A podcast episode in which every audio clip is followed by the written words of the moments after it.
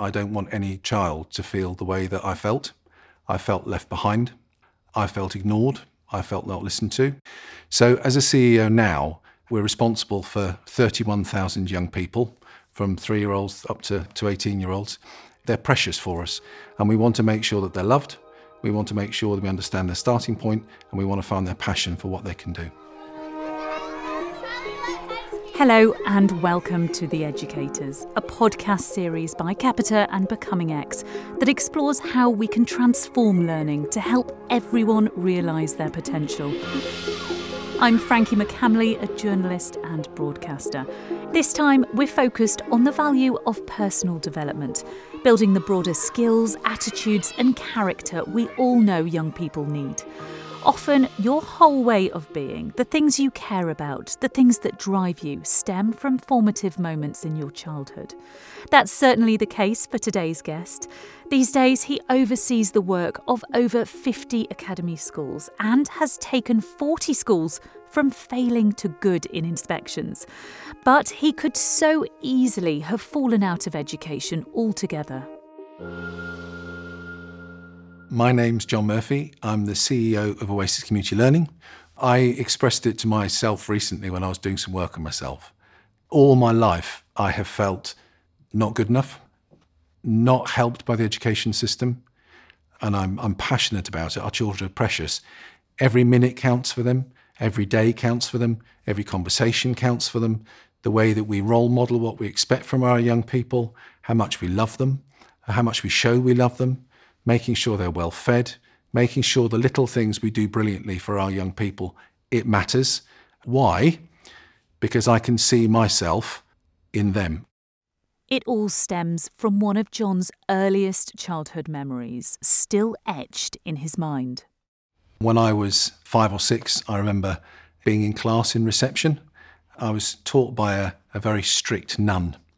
She scared me so much that I was scared every time I was learning before I went home for lunch one day, she said, I can remember saying, John Murphy, what's this? And it was a capital H on the wall. And because I was so fearful of her, I just froze. And I went home, had my lunch. My mum said, Oh, you don't, you know, are you okay? And I was just panicking. I said, There's something on the wall. I didn't know what it was. And from that time, that's the earliest one of the earliest memories I've got. From that time, I always struggled with reading and writing. In school, I was sent on a bus you went to a special centre in the afternoon where you played a lot and they taught you to read a little bit, but it just still didn't go in, it still didn't work. And for me, in many ways, it culminated um, when I came home again from primary school when I was in year six, you know, 10. And my mum then told me that my uh, sister had been killed in a car accident.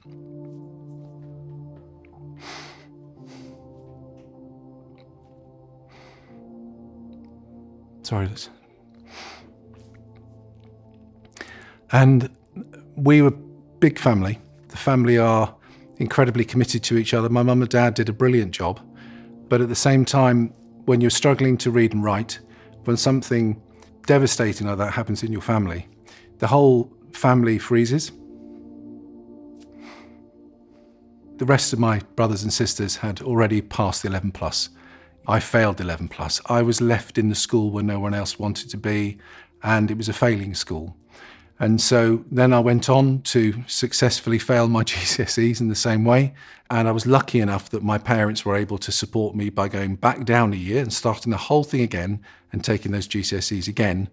And I finally got them. But it was my sister, my second eldest sister, who actually helped me over a summer to really learn to read and write, to learn how to write a story.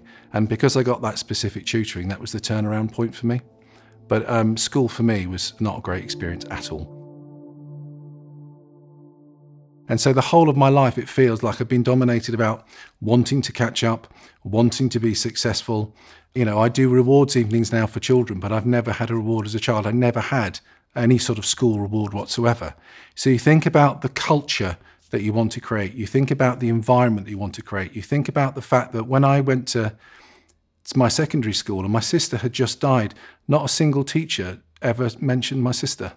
You need that very specific support. You need teachers with the emotional intelligence. You need schools where there's high quality mental health support.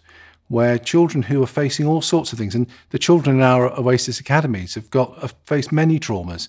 But what you've got to do is you've got to you've got to meet them where they start. That means that, that all of our staff would be trained in something called adverse childhood experiences. And that means that if a child turns up late, instead of saying you're late, I'll change the question altogether and say, Have you had breakfast? Are you okay? Nice to see you do come in instead of instead of castigating them for being late, you welcome them into classroom, you make the difference that way instead. Like everyone we've met in this Educators series, John is passionate about how we support and develop young people, making sure no one is left behind. And right now, he feels there's room for improvement. My concerns about the British education system at the moment is that it doesn't really focus on our young people flourishing in the way that they should and they could do. So, whilst a lot of the world globally has gone towards attitude, skills, teamwork, independent research, and knowledge, England has gone towards a knowledge rich curriculum. And so, I think undoubtedly the education system's gone the wrong way.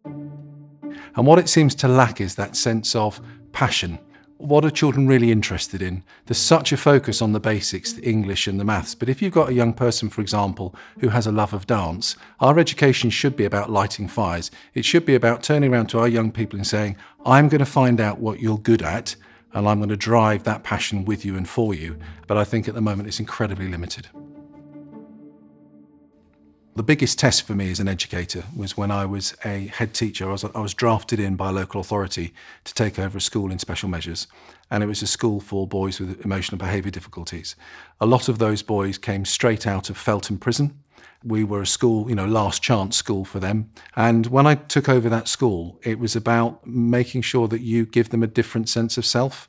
Their sense of self had come from the fact that they acted out poor behaviour. So instead of judging them by their behavior. What we try to do is just listen, watch their behavior, scaffold them, and constantly create a different narrative in their life. So I remember I was once physically intervening with a young man, but instead of spitting at me, he spat away.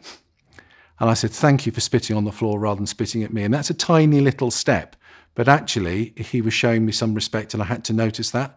And funnily enough, I met that young man recently, and he's now a dad he now owns his own uh, painting company.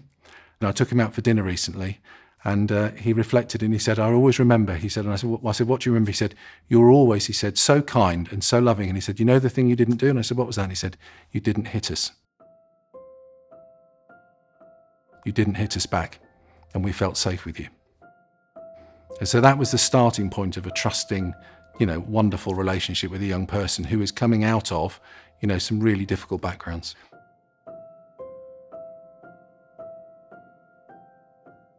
When I was uh, went into the school, it was a secondary school. It was a secondary EBD school, and they were teaching to the exam. But when I looked around, none of the boys knew how to read, and it was such an education for me. I called a parents' evening in my first couple of weeks. Not a single parent turned up, and then I knew what I had to do was completely turn that school on its head. So instead of having parents' evenings, what I used to do was hold a parents' evening in the parents' houses. So what I used to do was visit all our homes. Just visiting the home was an education. When you're saying to a child, you know, you need to do your homework, but there isn't a table in the room. There's nowhere for them to do any to, to do any written work. So what I did is I changed that school into primary classes. I then got primary teachers in. I focused on individual schemes of work for those boys so they could access reading. And it's one of the things I'm passionate about in Oasis now. In one of my schools, for example, in Salford, I've got 20 young people who are coming into my school, but they've only got a reading age of a five to a seven year old. So you then think about my journey over time. I was in your place. I couldn't read or write when I was going to secondary school. I haven't got access to any of the lessons. I don't really know what's going on. I remember children whispering the answers to me, and I'll shout out the answer, and they'd given me the wrong answer. So I'll get into trouble for us in Oasis, what I'm trying to do is I'm trying to make sure that every one of our children can stand shoulder to shoulder with anyone in society. At the moment, you can go to a faith school, you can go to a selective school, you can go to a private school, you can go to a high performing selective school. So straight away, what you're creating is inequity. And so if I could do anything in British education, I would change admissions and I'd change that fundamental offer. And that way, people in communities would value your teachers, they'd value your local school because it's the only school that you've got. As Oasis CEO, John oversees the work of 52 academy schools. What has he learned about successfully leading others? What happens is that many leaders aren't themselves. They put on an armour of the way that they think they should be rather than being themselves and being authentic and genuine. I mean, I've tried to adopt four main rules be really honest, don't make assumptions when you're working with people, don't take things personally, and just do your best. They're quite a good for principles by which to live. So, one of the things I've tried to do within our organisation is focus on self awareness, being authentic, accepting yourself. If you have a high functioning team who have very high values and best principles, then you can actually make that transformation across an organisation. Even when you're coming to little things, say, for example, in education, we're used to setting children, aren't we? We're used to putting them in sets rather than actually teaching mixed ability sets. A high performing child should be able to apply their knowledge and their, and their wisdom working with a child with special needs to help them. Then you're creating integration in society because you're getting to, you're getting to work with anyone. And on, the, on the, my biggest concerns at the moment, we have a divisive education which is just focused on how you perform, not about how you then can collaborate and work with other people. And so we keep on talking about education, but the word that springs to mind for me that's most important is a sense of wisdom.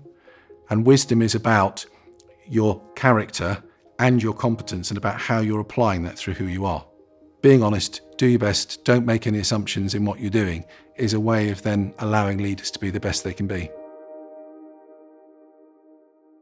I think the emphasis on children aspiring is really, really important. But I've got a really happy postman and I've got a very grumpy GP. Now I think it isn't just it isn't just about where you get to, it's who you are. And it's having a sense of contentment, a sense of peace, a sense of fun in life. So I think that word aspiration sometimes is misleading or successful is misleading. So what does success look like? Well, success for one of our young people could be that they, they're trusting enough to work with a key worker for an hour a day and then go home again, and then that builds and builds and builds. Fundamentally, when the children that we've worked with, which we've made the biggest difference with, every day is a new start. You don't build trust overnight. So, what you do is every day is a fresh day. Secondly, what you do is you scaffold the child's behaviour. So, you notice what they're doing well. And then the following morning, you remind them of what they did well the previous day. So, they start in their own psychology, they start to see themselves differently and they start to think about themselves differently and what they're doing. So, you're creating new neural pathways for the child and then that creates a sense of self belief. And self belief can be tested by them failing. And for them to be able to laugh off, you know, a failure, I think is a huge success because we're, we're, we're getting the children to have a new sense of self. In Oasis, we have a very clear vision in what we want to be able to achieve. We want people to be able to realize their God given potential. That's in who they are throughout the whole week both in the implicit curriculum and the explicit curriculum. So we have in Oasis uh, Community Learning, we have a director, an ethos director. We've created a set of nine habits, and those nine habits are founded on, for example, compassion, humility, self-control, etc. And what we want to do is we invite those children to learn those behaviors all the time in everything that they do all the time. So it's an invitation to who are you, who are you're becoming, and it isn't just an hour a week. So we have, for example, PS at PSHE, half an hour every day at the beginning of every day, but it's an invitation to remember who you are, what you want to be able to achieve as a person in the same way. So it permeates absolutely everything, and it has to do that because then it's down to, for example, how will children share resources within a classroom? How will they sort out a conflict? And I think that's the degree of emphasis it needs. It needs to be embedded in, in who we are every day. That's how you move children on by moving education nearer the child rather than asking to set a, a set of demands they can't reach.